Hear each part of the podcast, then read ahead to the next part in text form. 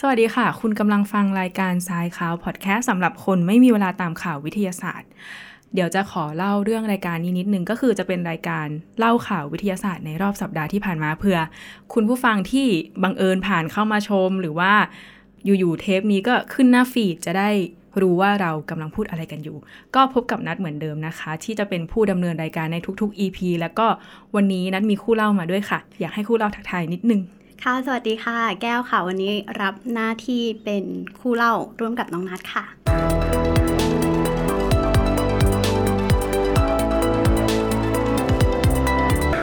สวัสดีค่ะพี่แก้ว ก็วันนี้เป็นครั้งที่สอง คือนัดนัดจะนัดจะมีคู่เล่าเปลี่ยนไปเรื่อยๆเรื่อยๆเรื่อยๆ ก็จะแบบมีหลายมูดหลายโทนในทุกๆ EP เนาะ ก็เดี๋ยวนัดขอเข้าข่าวแรกก่อนนะคะ ข่าวแรกนัดอยากจะเล่าถึงนิวเคลียร์ฟิวชันค่ะ พี่แก้วจะคุ้นๆ เคยเคยเคยเคยได้ยินอยู่แล้วเนาะคยได้กับยินเกี่ยวกับการแบบลงผลิตไฟฟ้านิวเคลียร์อะอ่าอย่างนี้อ่าแต่จริง ๆ นิวเคลียร์มันมีหลายแบบเหมือนกันอืมตอนเนี้ยข่าวที่เอามาเล่าวันเนี้ยมันเป็นการผลิตพลังงานแหล่งใหม่ให้กับมนุษย์จากปฏิกิริยานิวเคลียร์ฟิวชันค่ะอืมอืมต้องบอกก่อนว่าปกติที่เราได้ยินชื่อโรงงานผลิตไฟฟ้านิวเคลียร์เนี่ยอย่างที่พูดเมื่อกี้เนี่ยที่ใช้ใช้กันอยู่ในหลาย ๆ ประเทศอย่างญี่ปุ่นอะนั่นเป็นการทำปฏิกิริยาแบบฟิชชันค่ะนิวเคลียร์ฟิชชันฟิช ฟิวชันใช่นิวเคลียร์มันจะมี 2 แบบก็คือฟิวชันกับฟิชชันอืมในข่าวนี้เราจะพูดถึงฟิวชันอย่าสับสนนะคะ คุณผู้ฟัง เชื่อว่าอาจจะมีคนสับสน แต่เราจะขอเล่าก่อนว่าฟิชชันกับฟิวชันต่างกันยังไง ปฏิกิริยาฟิชชันเนี่ยมันเป็นการยิงใช้เครื่องเนาะยิงอนุภาคนิวตรอนเข้าสู่นิวเคลียสของธาตุหนัก เพื่อจะทำให้ธาตุหนักนั้นอะอะตอมมันแตกตัวออกมาเป็น 2 ส่วน ในระหว่างที่มันมีกระบวนการแตกตัวเนี่ยมันจะปลดปล่อยพลังงานออกมาจำนวนมหาศาลเลย การใช้พลังงานก็คือพลังงานตรงนี้แหละเอาไปใช้พวกไฟฟ้านู่นนี่นั่น ต่อยอดหลาย ๆ อย่าง มันก็ดีนะคือมันเป็นพลังงานที่ได้เยอะมาก แต่มันมีข้อไม่ดีคือมันมันดูฟังอันตรายไหมมันอันตรายใช่เพราะมันจะมีการปล่อยของเสียออกมาอย่างที่เขาเรียกว่ากากกัมมันอืมมันเป็นกัมมันตรังสีที่เป็นอันตรายต่อมนุษย์และสิ่งแวดล้อม เหมือนเหมือนระเบิดปะอะไรนะระเบิดนิวเคลียร์อะไรอย่างงี้ไหมแนวนั้นไหมคะอ่าทรงๆนั้นแหละคือระเบิดนิวเคลียร์มันเป็นการนำปฏิกิริยานิวเคลียร์ตรงเนี้ยไปใช้ต่อยอด ไม่รู้ว่าจะเรียกว่าประโยชน์หรืออะไร เรียกว่าใผลยอดดีกว่าอืมเป็นผลิตผลหนึ่ง ก็คือถ้าเอาไปใช้ในทางที่ดีมันมันก็คือดีให้พลังงาน ใช่ แต่ถ้าใช้ในทางทางนั้นก็จะเป็นแบบนั้นอืมอะไอ้กัมมันตรังสีที่พูดเมื่อกี้ที่บอกว่าเป็นอันตรายต่อมนุษย์และสิ่งแวดล้อมที่ได้ออกมาจากมันมันเป็นของเสียที่ปล่อยมาจากกระบวนการเนาะมันจะใช้เวลาสลายตัวนานมากเลย แล้วมันก็จะไปไปมีผลต่อสุขภาพอืม คนแถวนั้น อันนี้คือนิวเคลียร์ฟิชชันอะก็คือได้ประโยชน์แต่ก็มีผลกระทบใช่ตามมาที่ต้องกังวลอยู่เหมือนกัน ก็ต้องมีระบบป้องกันที่ดีอะถ้าจะมีโรงงานนิวเคลียร์ในท้องถิ่นนั้น ก็ต้องมีระบบที่ดีเหมือนกัน นี่คือนิวเคลียร์ฟิชชันเนาะต่อมาในข่าวเรา พูดถึงนิวเคลียร์ฟิวชันค่ะนิวเคลียร์ฟิวชันเนี่ยจะเป็นอะไรที่ตรงกันข้ามกับนิวเคลียร์ฟิชชันก็คือจะเป็นการรวมนิวเคลียสของธาตุน้ำหนักเบา เดี๋ยวบอกก่อนนิวเคลียสนิวเคลียสคือสิ่งที่อยู่ในอะตอมอะตอมคือเล็กแล้วนิวเคลียสคืออยู่ในอะตอมเข้าไปอีกอะนึกภาพตาม ให้มันมีน้ำหนักมากขึ้น แล้วก็ระหว่างมันรวมสองธาตุเข้าด้วยกันน่ะมันก็จะให้พลังงานออกมา พลังงานตรงนั้นก็เอาไปต่อยอดทำไฟฟ้าได้เช่นกันค่ะอืมในที่นี้ก็คือปล่อย กัมมันตรังสีแล้วก็ของเสียในปริมาณที่ต่ำกว่าฟิชชันด้วย แต่รู้ไหมคะว่าการรวมนิวเคลียสที่พูดถึงเมื่อกี้ฟิวชันอะมันเกิดขึ้นบนโลกได้ยากมากมากมากเลยค่ะกอไก่ล้านตัว มากจริงๆเพราะว่า ปกติแล้วการเกิดปฏิกิริยานิวเคลียร์ฟิวชันเนี่ยมันจะเกิดบนดาวฤกษ์หรือดวงอาทิตย์อืมอืมนั่นก็คือต้องใช้อุณหภูมิที่สูงมาก ๆ อย่างอุณหภูมิใจกลางดวงอาทิตย์เนี่ยมันมีประมาณ 15 ล้านองศาเซลเซียส ซึ่งบนโลกไม่สามารถเกิดขึ้นได้อยู่แล้วอืมถ้าถ้าเกิดขึ้นบนโลกเราก็คงอยู่ไม่ได้เราก็คงอยู่ไม่ได้ใช่ การที่อ่าภายในดวงอาทิตย์และดาวฤกษ์มันเกิดได้ เพราะว่า นอกจากมันจะมีอุณหภูมิที่สูงที่จะทำให้นิวเคลียสอะตอมมันหลอมรวมกันแล้วอะ่ะมันยังมีแรงโน้มถ่วงที่เยอะมากๆ ที่กดกดกดให้อะตอมมันรวมกันมันรวมกันได้มันเสริมกันใช่ ซึ่งบนโลกแรงโน้มถ่วงเราก็ไม่เท่า อุณหภูมิเราก็ไม่เท่า เพราะฉะนั้นมันก็เลยต้องผลิตเครื่องที่จะทดลองนี้ขึ้นมาเขา ก็คือเหมือนว่าต้องจำลองสถานการณ์อืมสภาวะที่คล้ายๆ กับใช่ดวงอาทิตย์หรือดาวฤกษ์อันนั้นแหละ เพื่อที่จะให้เกิดปฏิกิริยาฟิวชั่นขึ้นมา ใช่แล้วเราจะเอาพลังงานนั้นมาใช้ประโยชน์ ที่หลาย ๆ คนหรือหลาย ๆ ข่าวก็จะเรียกว่าดวงอาทิตย์เทียมอืมแล้วแล้วแล้วข่าวนี้นี่เขาผลิตหรือทดลองกันที่ไหนอะคะน้องนัทอันนี้มันเป็นอ่าเล่าถึงข่าวเราพูดถึงวิชาการไปเยอะมากไอ้ข่าวเนี้ยมันเป็นโปรเจกต์จากห้องปฏิบัติการเจ็ตค่ะ หรือว่า Joy European t o r u s อืม ในประเทศอังกฤษ ที่ถือว่าสำเร็จไปอีกขั้นหนึ่งเขาสามารถผลิตพลังงานออกมาจากกระบวนการเนี้ยฟิวชันเนี่ยได้ 59 เมกะจูลในเวลา 5 วินาที ก็คือเครื่องทำงาน 5 วินาทีเนี่ยได้พลังงานออกมา 59 เมกะจูลแล้วมันมันเยอะไหมคะ 59 เมกะจูลจริง ๆ มันไม่เยอะนะคะ แต่มันเยอะกว่าปี 40 ที่เขาเคยทำไว้ถึง 2 เท่าอืม ที่บอกว่าไม่เยอะเนี่ยมันเป็นด้วยเรื่องข้อจำกัดของอุปกรณ์ที่มันมันมันมีอะแบบเราไม่สามารถที่จะใหญ่ได้แล้วก็เอาพลังงานออกมาได้ขนาดนั้น แต่เขาไม่จบแค่นี้นะอ่าเขามีการต่อยอดค่ะ เขาจะเอาผลผลแลบผลงานวิจัยอะไรเงี้ย ไปให้โครงการที่ใหญ่กว่า ก็ก็คืคืออให้มันแบบผลิตได้มากขึ้นอย่างนี้ไหมใช่ก็เหมือนเอาแนวทางที่เขารู้แล้วว่ามันต้องทำแบบนี้แบบนี้แบบนี้อือฮึ5วินาทีได้ 59 เมกะจูลเขาอาจจะไปขยายผลให้มันแบบ 5 วินาทีเป็น 5 ชั่วโมงก็ได้อะไรอะไรแบอบย่างเงี้นั้ยนใช่เอาเอาเขาจะเอาผลแลบเนี่ยไปให้โครงการที่ชื่อว่าไอเตอร์ในประเทศฝรั่งเศสค่ะ ที่กำลังจะขึ้นโครงการและ ตอนเนี้ยกำลังจะทำโปรเจกต์นี้เหมือนกันแต่ว่าก็ต้องรอติดตามต่อไปว่า ITER เนี่ยจะเริ่มผลิตพลังงานได้ตอนไหน ที่สำคัญคือพลังงานจากนิวเคลียร์ฟิวชันน่ะนอกจากจะไม่ปล่อยกัมมันตรังสีได้มากเหมือนฟิชชันแล้วเนี่ย มันยังเป็นพลังงานสะอาดด้วยนะคะ คือไม่ปล่อยคาร์บอนสู่สิ่งแวดล้อม เพราะว่าไม่มีการเผาไหม้คาร์บอนเหมือนพลังงานจากพลังงานฟอสซิลค่ะ ก็เลยไม่ปล่อยคาร์บอนไดออกไซด์เข้าสู่ชั้นบรรยากาศ แล้วจะทำให้เป็นแก๊สเรือนกระจกนั่นเอง ค่ะ ขอเสริมน้องนัทนิดนึงนะคะ ว่าการทดลองนิวเคลียร์ฟิวชันที่เราพูดถึงกันเนี่ยนะคะ เขา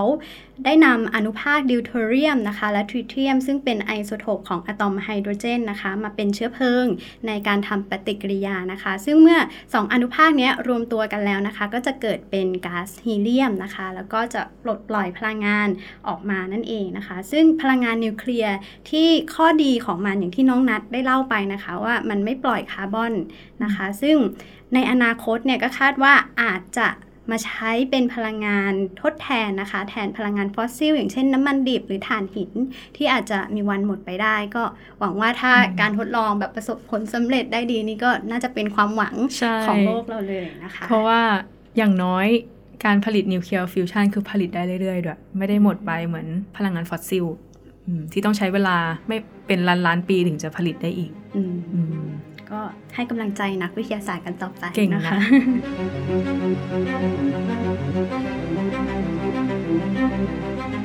ค่ะคราวนี้เราลองมาเข้าข่าวกันต่อไปนะคะกับ ข่าวนักวิทยาศาสตร์ ใช้เซลล์จากหัวใจคนหัวใจมนุษย์นะคะ มาเป็นตัวช่วยให้หุ่นยนต์ปลาขับเคลื่อนได้ปกติจะได้ยินอะไรนะ หุ่นยนต์มาช่วยใช่ช่วยช่วยมนุษย์ใช่ไหมแต่เออนี่เอาเอาเซลล์มนุษย์ไปขับเคลื่อนหุ่นยนต์มันเป็นยังไงมันมันนะคะแปลกๆแต่ก็น่าสนใจนะเราต่อเลยค่ะอยากฟังเหมือนกันข่าวนี้นะคะเป็นงานวิจัยจากมหาวิทยาลัยฮาร์วาร์ดนะคะ ที่ตีพิมพ์ในวารสาร Science เมื่อวันที่ 11 กุมภาพันธ์ที่ผ่านมานี่เองนะคะ ซึ่งจากการวิจัยเนี่ยเขาบอกว่าเขาเนี่ยได้เอาเซลล์กล้ามเนื้อมนุษย์ ซึ่งเป็นเซลล์ที่เขาสังเคราะห์ขึ้นมาจากสเต็มเซลล์อีกทีหนึ่งอ๋อนะคะเอาสเต็มเซลล์มาสังเคราะห์เป็นเซลล์กล้ามเนื้อหัวใจมนุษย์เนี่ยแล้วก็เอาเซลล์วันนี้นะคะ ไปใส่ในหุ่นยนต์ปลา ซึ่งพอเอาไปใส่ปุ๊บเนี่ยก็เห็นว่าปลาเนี่ยสามารถว่ายน้ำได้ จากการเต้นของกล้ามเนื้อหัวใจเนี่ยอ๋อทำให้ปลาว่ายน้ำได้นานถึง 3 เดือน นานนะอยู่ๆแบบไม่มีเขาเรียกอะไรนะ ไม่มีฐานใช่ไหมไม่มีถ่านแบตเตอรี่ แต่ว่าหุ่นยนต์อ๋อปลาเนี่ยว่ายน้ำได้ด้วยกล้ามเนื้อหัวใจที่โอ้ที่แบบเหมือนกระตุกหรือเต้นอยู่เอเนี่อยเออเออได้ถึง 3 เดือน แล้วเขาก็เลยเรียกเอ่อเจ้าหุ่นยนต์เนี่ยนะคะว่า biohybrid fish อ๋อเป็นไฮบริดไปเลย ใช่เป็นเป็นไบโอสองทางไบโอไฮบริดฟิชเออมันก็เป็นอะไรที่น่าสนใจเนอะว่าแบบในสมัยก่อนอะคือ นัดก็เคยเล่นหลายๆคนอาจจะเคยเล่นหุ่นยนต์ปลาไขลาน มันก็ไปด้วยลานที่เราไขแต่อันเนี้ยอ่าฮะไปด้วยการเต้นของหัวใจที่มาจากกล้ามเนื้อของมนุษย์เราทำให้อะไรนะว่ายน้ำได้ถึง3เดือน ก็เป็นเรื่องที่ เออ แปลกดีแล้วแบบแล้วเขาทำไมมันต้องเป็นปลาด้วยอะ นั่นสิคะก็คือหลาย ๆ คนคงสงสัยเหมือนกันที่เขาบอกว่าที่ต้องเป็นปลาเนี่ย เพราะว่ามันเกิดจากการสังเกตของเขาว่าอ่าเซลล์กล้ามเนื้อหัวใจเนี่ยนะจริงๆนักวิทยาศาสตร์จะต้องมีจินตนาการนิดนึงเนอะเวลาทำวิจัยเออเออใช่ใช่ก็คืออันเนี้ยเขาสังเกตเห็นกล้ามเนื้อหัวใจเนี่ยมันมีการยืดหดเอ่อขยับซ้ายขวาเนี่ยเออแล้วก็คงนึก แล้วก็เขาก็บอกว่าเอ้ยเนี่ยมันมันมีลักษณะการเคลื่อนไหวอะไรเนี่ย คล้ายกับปลาม้าลายปลาอะไรหน้าตาเป็นยังไงเดี๋ยวเดี๋ยวอาจจะมีภาพให้เดี๋ยวรอนะคะเดี๋ยวรอถ้าในเดี๋ยวถ้าในเสิร์ชดูฟซเลยเหมือนกัน ใช่ เขาบอกว่าเนี่ยอะมันมันมันมีการขยับเคลื่อนที่เนี่ยคล้ายปลามาลายคราวนี้ก็เลยเออลองทำหุ่นยนต์มาหุ่นยนต์ปลาขึ้นมาแล้วเอากล้ามเนื้อนี้ไปใส่ดูซิว่ามันจะเคลื่อนที่เหมือนปลาอะไรได้ไหมอ๋อใช่แต่ว่าเขาก็ไม่ได้ทำจบแค่นั้นไม่ได้ทำอ๋อเหรอแค่เล่นๆว่าเออปลาจะว่ายได้ไหมอะไรอย่างนี้นะคะเขาว่าจริง ๆ แล้วเนี่ยเขามีเป้าหมายที่ไกลกว่านั้นก็คือเขาอาจจะเอาไปต่อยอดนะคะ ในการพัฒนาหัวใจเทียมสำหรับ หัวใจพิการที่อาจจะเป็นความผิดปกติที่พบในพวกเอ่อในเด็กอะนะคะอืมก็น่าสนุกแล้วก็น่าสนุกเกิดประโยชน์ด้เกิวดยประโยนะคะชน์ ที่ที่เขาเอาปลานอกจากสังเกตพฤติกรรมปลามาลายใช่ไหมเขาอาจจะแบบอยากทดสอบด้วยว่าแบบมันจะเคลื่อนที่ด้วยตัวเองไปได้นานขนาดไหนก็เลยต้องอยู่ในน้ำอืมเพราะถ้าอยู่บนบกอะก็อาจจะต้องใช้แรงขับเคลื่อนที่มากกว่านั้นอ่าฮะใช่เพราะในน้ำมันจะมีแรงพยุงมีอะไรอย่างเงี้ยอ่าทำให้แบบมีการเคลื่อนที่ด้วยตัวเองไปเรื่อยๆอะไรอย่างงี้ พูดถึงการต่อยอดเมื่อกี้ที่เขาบอกหัวใจเทียมใช่ปะอืมหัวใจเทียมเนี่ยที่นัทเคยได้ยินมานะ มันก็มีทั้งผลิตจากซิลิโคน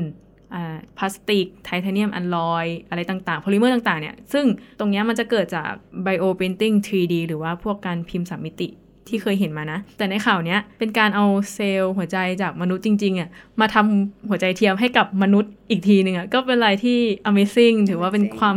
ความก้าวหน้าอย่างหนึ่งของทางการแพทย์นะคะ อืม amazing จริงๆต้องรอต้องรอดูเผื่อแบบเขาเรียกอะไรนะ อวัยวะเพิ่มเติมที่มาจากเซลล์คนจริง ๆ มันอาจจะไม่ได้มีการต่อต้านหรืออาปฏิเสธเหมือนอวัยวะที่มาจากซิลิโคนก็ได้ ก็ต้องรอดู ใช่ ก็อาจจะมีความซับซ้อนในเรื่องของการเข้ากันได้ เอออ่าเราพูดไม่ถูกเหมือนกันใช่ใช่ใช่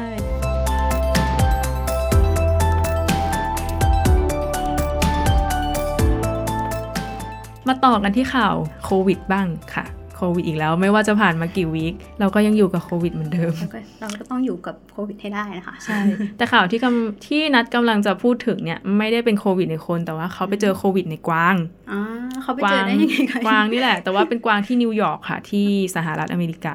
ค่ะ เป็นรายงานข่าวจากหลาย ๆ สำนักเลยค่ะ ทั้งไม่ว่าจะเป็นรอยเตอร์หรือ Science Alert อืมเขาบอกว่าทีมนักวิจัยจากอ่า Pennsylvania State University ไปตรวจเลือด แล้วก็ตรวจสารคัดหลั่งในกวาง อาจจะเป็นโครงการของสัตวแพทย์อะไรอยู่แล้ว ที่เขาจะต้องไปตรวจสัตว์ป่าอ่าฮะอืมแล้วเขาก็ไปเจอว่ากวางเนี่ยมีแอนติบอดีไวรัสโคโรนาโป๊ะ ก็แสดงว่าโป๊ะเลยก็จะก็คือเขาก็เลยสันนิษฐานว่ากวางเนี่ยมันต้องติดเชื้อไวรัสโคโรนามาก่อนแน่ๆเลย แล้วก็ครั้งเนี้ยเป็นครั้งแรกด้วยที่เจอโรคในสัตว์ป่าโรคนี้ในสัตว์ป่าอืมก็เลยคือถ้าเกิดอย่างเงี้ยมันก็เหมือนคล้าย ๆ กับอย่างนี้ไหมคะว่าเอ้ยมันก็อาจจะมีความเป็นไปได้ไหมที่ว่าไวรัสเนี่ยเข้าไปฝังตัวอยู่ในโฮสต์ที่ไม่ใช่คนใช่แล้วมันก็อาจจะเกิดการเขาเรียกว่าเอ่อ การกลายพันธุ์ไหมแล้วอืมแล้วถ้ากลายพันธุ์แล้วกลายเป็นสายพันธุ์ที่เขาเรียกว่ารับมือยากเนี่ย มันจะอืมยังไงต่ออะไรเงี้ยก็น่ากังวลกันอยู่เหมือนกัน ใช่ นี่ก็เป็นข้อกังวลหนึ่งเลยค่ะ ที่ในข่าวก็เขียนไว้เหมือนกัน เพราะว่า DNA โฮสต์คนกับ DNA โฮสต์ที่เป็นกวางมันไม่เหมือนกันอยู่แล้วอืมแล้วไวรัสที่เข้าไปฝังตรงนั้นอะจะกลายพันธุ์ไปเรื่อยๆ หรือเปล่าอันเนี้ยก็เป็นข้อกังวล เพราะว่ากวางที่พูดมาเนี่ยเป็นสายพันธุ์กวางหางขาวค่ะ อ่าในสหรัฐมีกวางชนิดนี้อยู่แบบ 30 ล้านตัวประชากรกวางอะเยอะครึ่งหนึ่งของประชากรคนไทยเลยค่ะ อืมยอะ เขาก็เลยกลัวว่าจะเป็นแหล่งเพาะพันธุ์ใหม่ ๆ ก็เลยเร่งศึกษาว่ามันจะมีการกลายพันธุ์ไหมอืมก็หวังว่าเขาจะตรวจสาสอบมารถควบคุมสถานการณ์ใช่ได้เนอะอย่างโดยอืมเร็วนะคะ คราวนี้เราอยากจะชวนคุณผู้ฟังนะคะ มาดูข่าวแปลกๆฟังข่าวแปลกๆอันนี้นะคะ จากที่ประเทศเม็กซิโกจะว่าแปลกไหมเดี๋ยวเดี๋ยวต้องต้องลองมาดูกันนะคะ ก็คือล่าสุดเนี่ยเขาพบว่ามีมีคนเนี่ยอัปโหลดคลิปวิดีโอค่ะว่าเป็นนก blackbird หัวเหลืองค่ะอยู่ดีๆเนี่ยก็ตกลงมาที่พื้น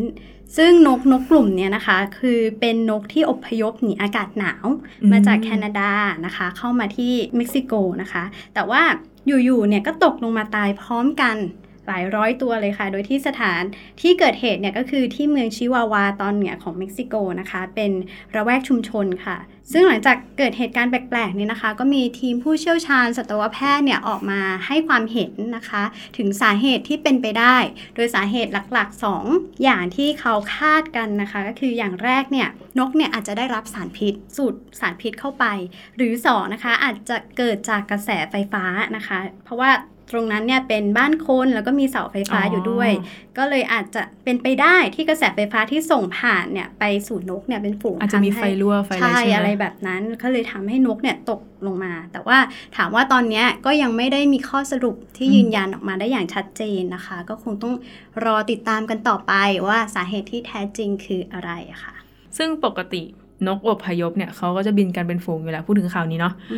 เพราะว่าการที่นกอพยพบินเป็นฝูงเนี่ยเป็นการป้องกันจากการโจมตีของผู้ล่าต่างถิ่นค่ะ เวลาเขาไปเขาก็เลยไปกันเป็นกลุ่ม เพราะว่าคนเดียวหัวหายไงไปเป็นกลุ่มปลอดภัยกว่า เออ แต่ที่โชคร้ายก็คือเวลาเจอเหตุการณ์อะไรแบบเนี้ย ก็เกือบยกฝูงเหมือนกันอืมอืมอุตส่าห์หนีหนาวจากแคนาดาลงมาอืมก็กลับมาตายต่างถิ่นก็เสียใจกับฝูงนกด้วยนะคะ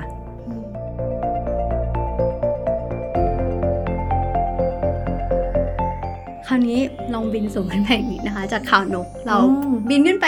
ถึงอวกาศกันเลยนะคะคราวนี้อ๋อข่าวสเปซค่ะใช่กับข่าวนี้เลยค่ะ แต่ว่าไม่ค่อยน่าจะไม่ใช่ข่าวดีเท่าไหร่นะคะทำไมสำหรับอะคะ SpaceX เพราะว่าคือก่อนหน้านี้เมื่อประมาณต้นเดือนกุมภาพันธ์วันที่ 3 SpaceX เนี่ยเขาได้ส่งดาวเทียมเซตใหม่ขึ้นไปทั้งหมด 49 ดวงอ๋อแต่ว่าส่งไปได้อาทิตย์กว่าๆเท่านั้นค่ะ ก็มีข่าวนี้เกิดขึ้นก็คือเอ่อ40 ดวงจาก 49 ดวงเนี่ย ถูกทำให้เสียหายโดยพายุสุริยะอืม พายุสุริยะก็จะมีมาเรื่อยๆ อยู่แล้ว แต่ว่าจะแรงน้อย ใช่ค่ะ ซึ่งคราวนี้นะคะก็คือเออดาวเทียมของ SpaceX เนี่ยนะคะ กลุ่มดาวเทียม Starlink 49 ดวงเนี่ย ตอนที่เจอพายุสุริยะเนี่ยค่ะเขาอยู่ที่ระดับความสูงประมาณ 210 กิโลเมตรจากจากพื้นผิวโลก ซึ่งเป้าหมายของเขาเนี่ยจริงๆ จะต้องไปที่ประมาณ 550กิโลเมตรก็คือเกือบครึ่งทางแล้วอืมแต่ว่า ยังไปไม่ถึงจุดที่จะต้องไปโคจร ก็เจอกับพายุสุริยะ ซึ่งการเกิดเนี่ยก็คือจะทำให้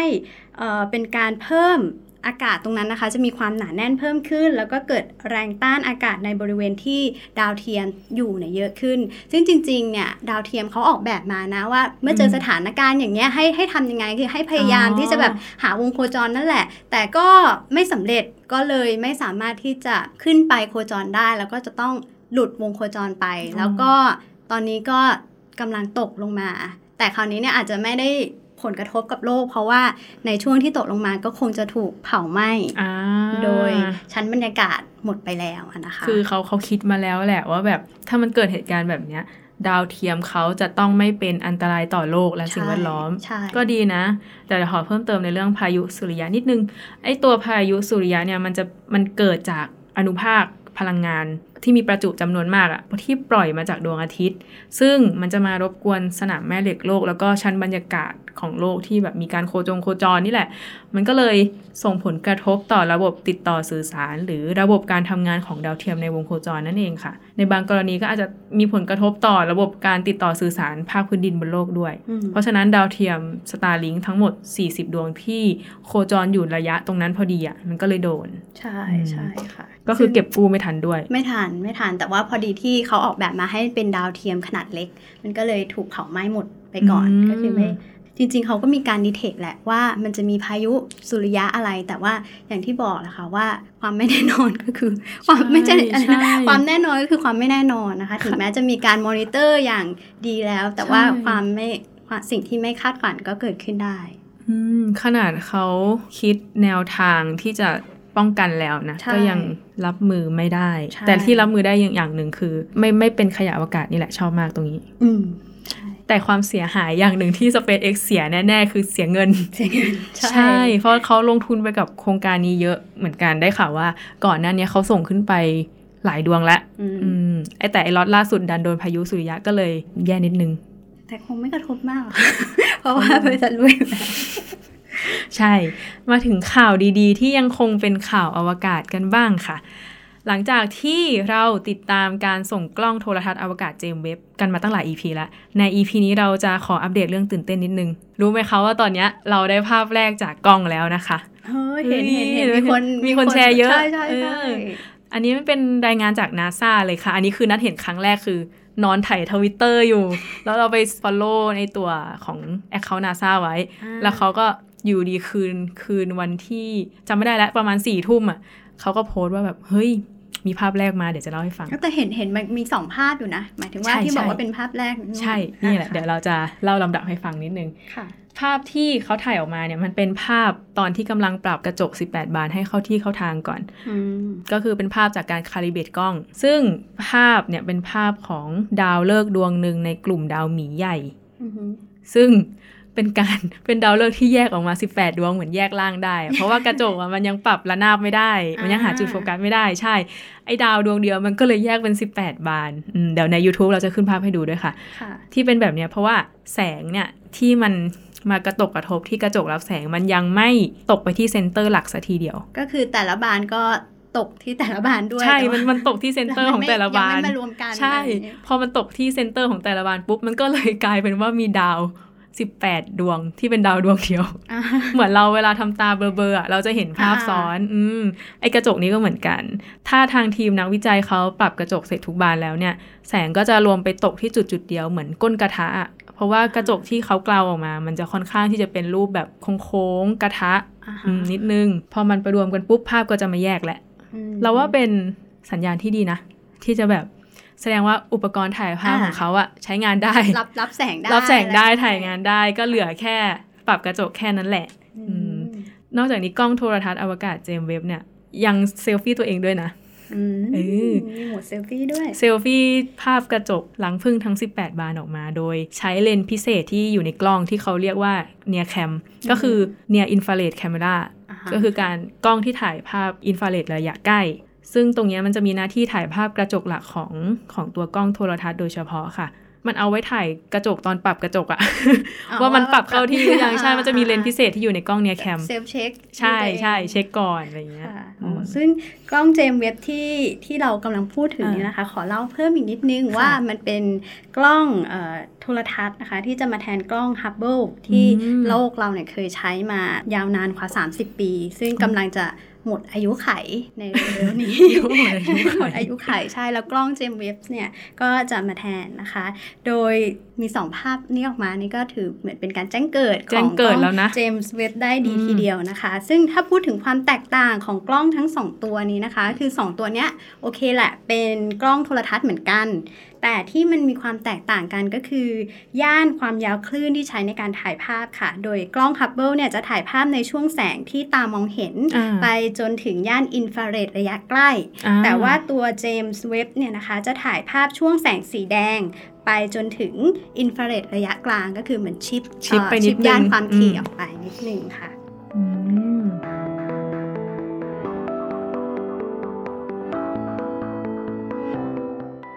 ลองมาดูข่าวต่อไปกันบ้างนะคะ เป็นข่าวในประเทศไทยของเราเองนะคะโหจากอวกาศกลับมากลับที่มาประเทศไทยกันนิดนึง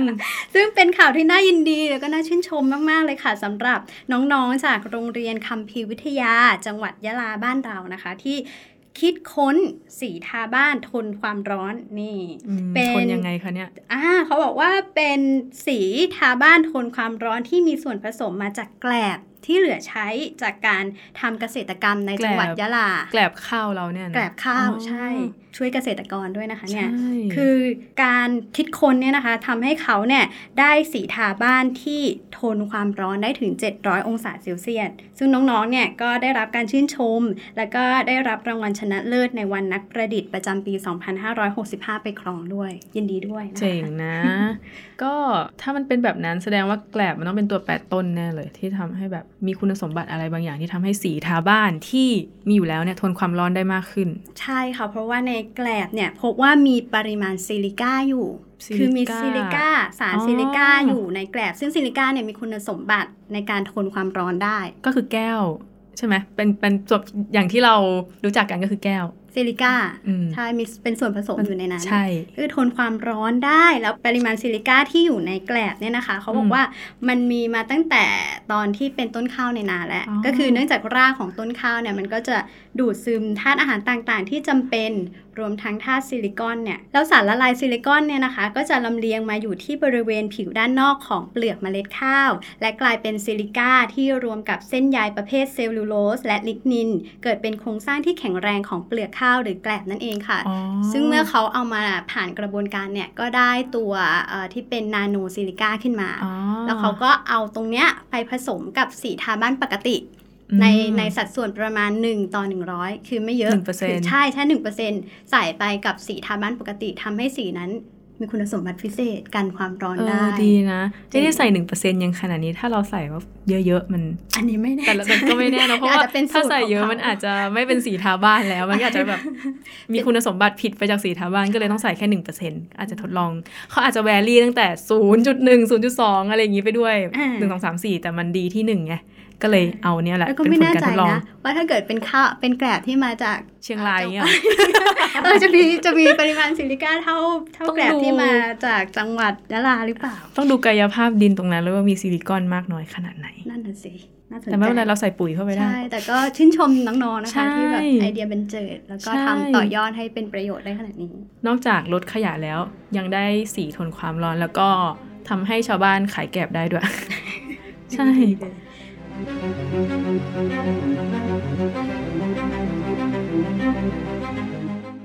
นอกจากข่าวประเทศไทยที่เป็นเรื่องดีๆ แล้วเรามาถึงเรื่องในประเทศไทยที่ค่อนข้างติด top chart อยู่นะในในอาทิตย์ที่แล้วที่แบบอู้ใครๆก็พูดถึงก็คือ มีการส่งผัดกะเพราไปขอบอวกาศค่ะ อืมอืมทำไมต้องเป็นผัดกะเพราเนาะอันนี้เดี๋ยวเล่าให้ฟัง เพราะว่าข่าวเนี้ยค่อนข้างดังหลาย ๆ คนก็คิดว่าแปลกอืมแล้วก็เกิดคำถามว่า ทำไปทำไมอะอ๋อเออเล่าก่อนว่าไอเดียเนี้ย ไม่ใช่ไอเดียของ GISTDA นะอืมเป็นไอเดียของยูทูบเบอร์ช่องหนึ่ง ที่ค่ะเขาเป็นคนทำ YouTube อะเขาอยากจะทำคอนเทนต์ส่งผัดกะเพราขึ้นไปบนชั้นบรรยากาศ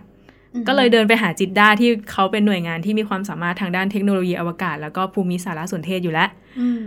ช่วยหน่อยสิยูยูเก่งด้านนี้ แต่ไออยากทำอย่างเงี้ย ช่วยไอหน่อยค่ะมีคำแนะนำไหมอะไรอย่างงี้ จิดด้าก็เลยตอบว่าตกลงอืมเพราะว่า จะได้ศึกษาชั้นบรรยากาศไปในตัวด้วย เพราะปกติแล้วจิตดาเขาจะส่งบอลลูนตรวจสภาพอากาศอะที่เป็น high altitude แรงดันสูงอะไรเงี้ยขึ้นไปอยู่แล้วขึ้นไปเป็นประจำอยู่แล้ว ไอตัวที่เขาส่งขึ้นไปจะส่งขึ้นไปประมาณ 30ถึง100 กิโลเมตร ก็เกือบเกือบถึงระดับอวกาศแล้วอนะวกาศขอบต่ำใช่ก็คือเลยเพดานบินขึ้นไปแต่ว่าไม่ถึงอวกาศอยู่แค่ขอบต่ำเขาจะส่งอย่างบอลลูนไปเสมอๆอยู่แล้วอืมงานนี้จิดด้าก็เลยบอกว่า โอเค ก็คือปกติส่งไปอยู่แล้วเขาส่งไปอยู่คราวนี้แล้วจะจะส่งผัดกะเพราตะเออมันจะเป็นอะไรไปยิ้วขึ้นใช่ด้วยอ่าอ่าแล้วก็ค่าเรื่องค่าใช้จ่ายเนี่ย จิดด้าไม่ได้ใช้ภาษีประชาชนเลยนะอ่าอันนี้ต้องต้องอธิบายก่อนบางคนอาจจะเข้าใจผิดว่าคุณเอาภาษีประชาชนมาส่งผัดกะเพรานี่เหรอ อะไรอย่างนี้ไม่ใช่ ทางยูทูบเบอร์เนี่ยเป็นผู้รับผิดชอบทั้งหมดค่ะ ซึ่งรู้ไหมว่าเขาหมดไปประมาณกี่บาทยูทูบเบอร์คนเนี้ย นั่นสิห้าถึงเจ็ดหมื่นห้าถึงเจ็ดหมื่นเพื่อเจ็ดจะได้คอนเทนต์ผัดกะเพราแบบนี้เขาอยากเขาคงอยากรู้แล้วว่าแบบเออเขาเขาบอกว่า ผัดกะเพราเป็นอาหารโปรดของเขา เพราะเขาไม่ใช่คนไทยเขาเป็นต่างชาติอ่าใช่เขาก็เลยอยากที่จะส่งอาหารโปรดของเขาขึ้นไป ขึ้นไปเพื่อที่จะดูว่ามันเป็นยังไง คือหมายถึงว่าขึ้นไปอวกาศแล้วอืมจะเป็นยังไง ใช่ลงมามันจะยังเป็นยังไงอะไรอย่างยังเงี้ยเป็นผัดกะเพราอยู่ไหมยังอร่อยอยู่ไหมอืมอะไรอย่างงี้ไหมใช่ ซึ่งเดี๋ยวเราจะแปะชื่อช่อง YouTube เขาให้เดี๋ยวเผื่อใครสนใจ ซึ่งเขาบอกว่าตอนนี้รอทำคลิปอยู่ อืมค่ะ ก็ซึ่งก่อนที่เขาจะส่งขึ้นไปเนี่ยเขาก็มีการคิดแบบวิทยาศาสตร์เหมือนกันนะใช่คะเขาไม่ได้แบบว่าแค่เหมือนเอาอะไรเล่นเออๆติดโดรนขึ้นไปใช่แต่ว่าอันเนี้ยเขามีการออกแบบการทดลองนะคะ มีการอืมกำหนดปัญหาตั้งข้อสงสัยตั้งอืมสมมุติฐานหาพื้นที่ที่เหมาะกับการปล่อย แล้วก็เลือกเครื่องมือมาใช้นะคะ จนไปถึงการทำระบบติดตาม แล้วก็สรุปผเขาลมีในการตอนสหลัรุปงผลด้วยคือเป็นวิธีการคิดแบบวิทยาศาสตร์เลยอะ ไม่ได้มาเล่นๆ ไม่ได้มาเล่นๆแล้วรู้ไหมคะว่าผัดกะเพราเป็นยังไงบ้างตอนที่อ่านั่นสิอยากรู้เขาบอกว่ามันมันตกลงมาแล้วแล้วเขาหาไม่เจอตอนแรกตอนแรกแต่เขาก็หไม่จอดูเขามีระบบติดตามไงอ่าฮะ GPS เขาก็เลยเดิน ลุยทุ่งเลยลุยทุ่งลุยนาอะไรเงี้ยจนไปเจอ เจอ แต่ไม่เจอกะเพราเจอแต่เจอแต่จานบอลลูเจอแต่จานแล้วก็บอลลูนไม่เจอบอลลูนมันจะไประเบิดเพราะมันแรงดันสูงมันจะระเบิดที่ที่ระยะหนึ่งแล้วอ่าฮะแล้วกล่องโฟมกล่องข้าวจะตกลงมา ก็คือผัดกะเพราหายไป เหลือแต่จาน เหลือแต่จานใช่ ก็เลยไม่รู้ว่าสมมติฐานที่ตั้งไว้ตอนแรกว่าจะดูผัดกะเพราใช่เป็นยังไงก็เลยยังดูไม่ได้ใช่คือคือเขาเขาอะใส่ไปสองข้าง ข้างหนึงเป็นจานอ่าจานแล้วหุ้มด้วย wrap อะอ่าอีกข้างหนึงเป็น Tupperwareอืมไอ้ Tupperware ยังอยู่ แต่ไอ้จานที่มันหุ้มหุ้มด้วยหุ้พมลาด้วยสติกอะ wrap ข้าวไม่อยู่ไม่ได้หมายว่าสุนัขกินไปหรือเปล่าหรือว่าจะเกิดจากแบบชั้นบรรยากาศข้างบนมันแบบร้อนหรืออะไรเสียดสีทำให้ wrap หลุดแล้วมันหลุดหรืออะไรเออเป็นไปได้เป็นไปได้เป็นไปได้ แล้วมันก็ล่วงแล้วไม่มีใครไปเห็นอืม งานนี้เขาทดลองที่พื้นที่หนึ่งแถวแถวๆบึงบอระเพ็ดค่ะ ก็รอดูคลิปก็แปลก รอดูคลิปเดี๋ยวเราแปะชื่อช่อง YouTube ไว้ให้ ก็ดีนะแบบจิตด้าเขาก็เป็นหน่วยงานที่แบบให้ความช่วยเหลือประชาชนเนี่ยคือคุณอยากทำอะไรคุณมีคอนเทนต์ คุณมีข้อสงสัยคุณเออเดินไปหาเขาได้เลยเออเขามีนักวิชาการหรือ นักวิทยาศาสตร์ที่พร้อมจะให้คำแนะนำอยู่แล้ว คิดว่าหน่วยงานทางด้านวิทยาศาสตร์อื่นๆของประเทศไทยเราก็น่าจะใช่ยินดีแบบนี้เหมือนกันเนาะใช่ที่อพวชเราก็เหมือนกันอ่าเพื่อคุณสงสัยอะไรคุณเข้ามาถามเราได้ ใช่อืมเราอาจจะตอบไม่ได้แต่เราจะช่วย แต่เราหาคนที่ตอบได้ไปให้ นั่นแหละ ก็วันนี้สนุกสนานกันไป เดี๋ยวนัดกับพี่แก้วต้องขอลาไปก่อนนะคะ สวัสดีค่ะ ค่ะ สวัสดีค่ะ